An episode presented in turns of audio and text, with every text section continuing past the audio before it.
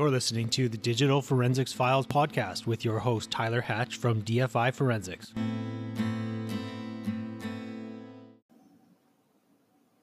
Hello, and welcome to the Digital Forensics Files podcast. This is episode two. Today, we are going to talk about the top five things to do after you detect a cyber attack.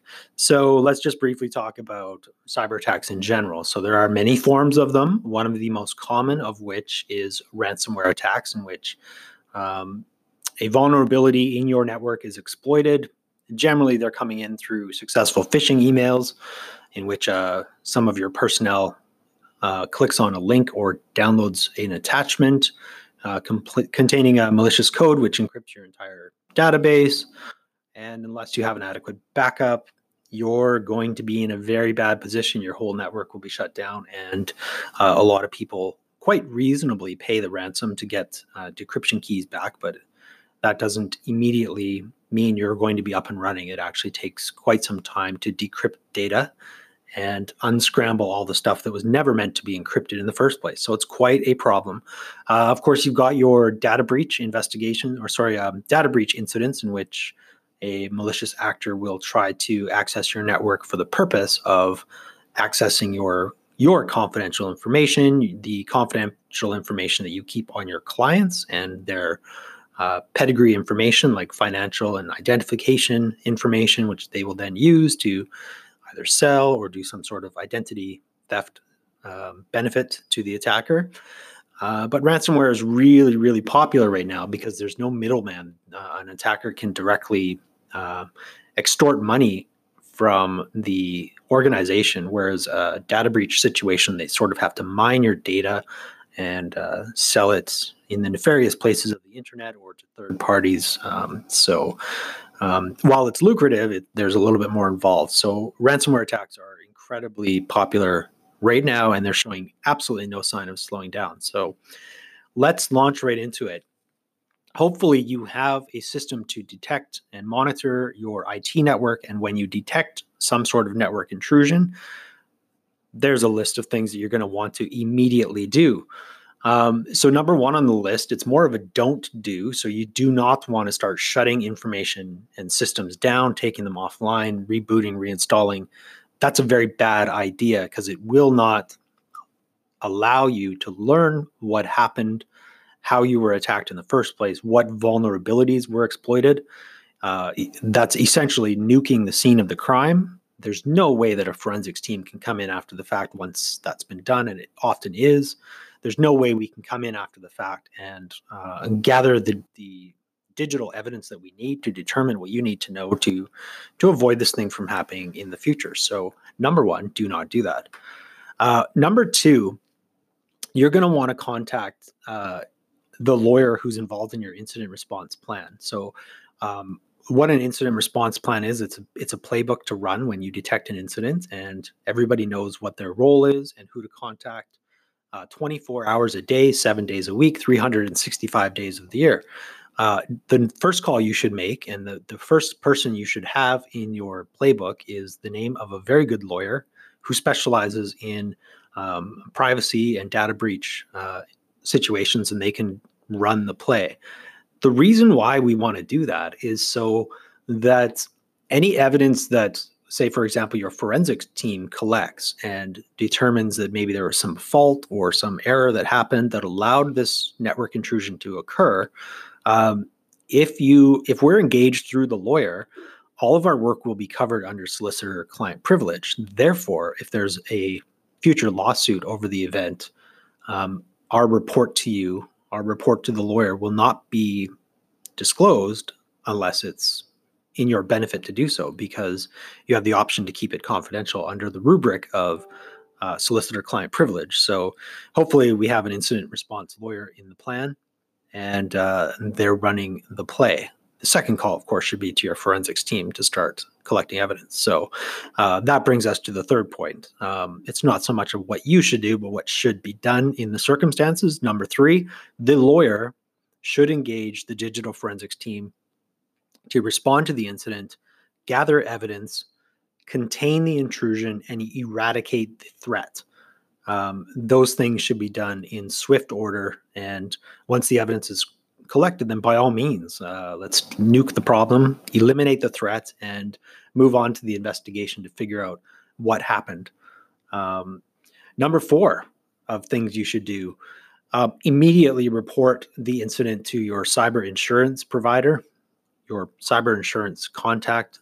Um, everybody should explore the option of obtaining a cyber insurance policy.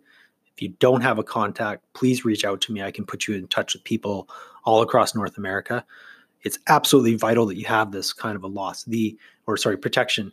The losses that can arise from a data breach are incredibly uh, the potential to go in, incredibly broad is is there. Uh, similarly, even if it's uh, just a ransomware attack. You're looking at the cost from paying the ransom and um, engaging a forensics team and, and doing all these things. But the real crippling losses from a ransomware attack is the fact that your business is shut down. So um, people think, okay, well, we can eradicate the threat and we can get our business up and running very quickly. That's not the case. That may be the perception, but it's not the case. When you negotiate say you're left in a situation where you've been caught off guard, you were not adequately protected, and your backup either was not there or it got encrypted as well, which often happens. Say you're in that situation, then you have to make the decision to pay the ransom or not. If you pay the ransom, and a lot of people do, it takes some time to negotiate the deal, pay the cryptocurrency to the attacker, and get the encryption key. Um, and while they do provide the encryption key, because if they didn't, they wouldn't get paid and they wouldn't get a reputation for being trustworthy in these sorts of transactions. So there is a minimum level of trustworthiness amongst these uh, cyber criminals. So they will provide you with an encryption key, but they're sneaky and they're psychopaths and they have no remorse. So in a lot of cases, they will double encrypt um, certain files so that you will have to come back once you realize that one encryption key isn't enough. Um, you need then a second one, which you didn't know at the time that you paid the first ransom. Now you're on the hook for paying a second ransom. Uh, I think a lot of people anticipate that once you get a decryption key, you're up and running immediately. You're not. Decryption takes a long time, and certain data is not meant to be encrypted in the first place. So, unscrambling it and fixing all those problems takes an enormously long time. And if you think about the revenue for your business, you've got to ask yourself, how long can I be shut down and not generating revenue before uh, my entire business is uh, at stake? The future of the, the organization is at stake. It's it's a, an incredibly damaging proposition to be the victim of a ransomware attack that's why we hear some of these uh, larger municipal attacks in the United States recently, where yes, a large ransom of, of six figures or more was paid, but all of a sudden we're hearing losses in uh, up to millions and millions of dollars, and you wonder how that could be. Well, it's because when you have a large IT network and you're decrypt, decrypting all those files, it takes a very very long time to get up and running again. Uh, so they're incredibly damaging. They go on for a much longer period than people think. So I encourage people to always have a cyber insurance policy for that kind of uh, protection in place. Absolutely well worth it. And number four on the list, of course, contact your cyber insurance provider.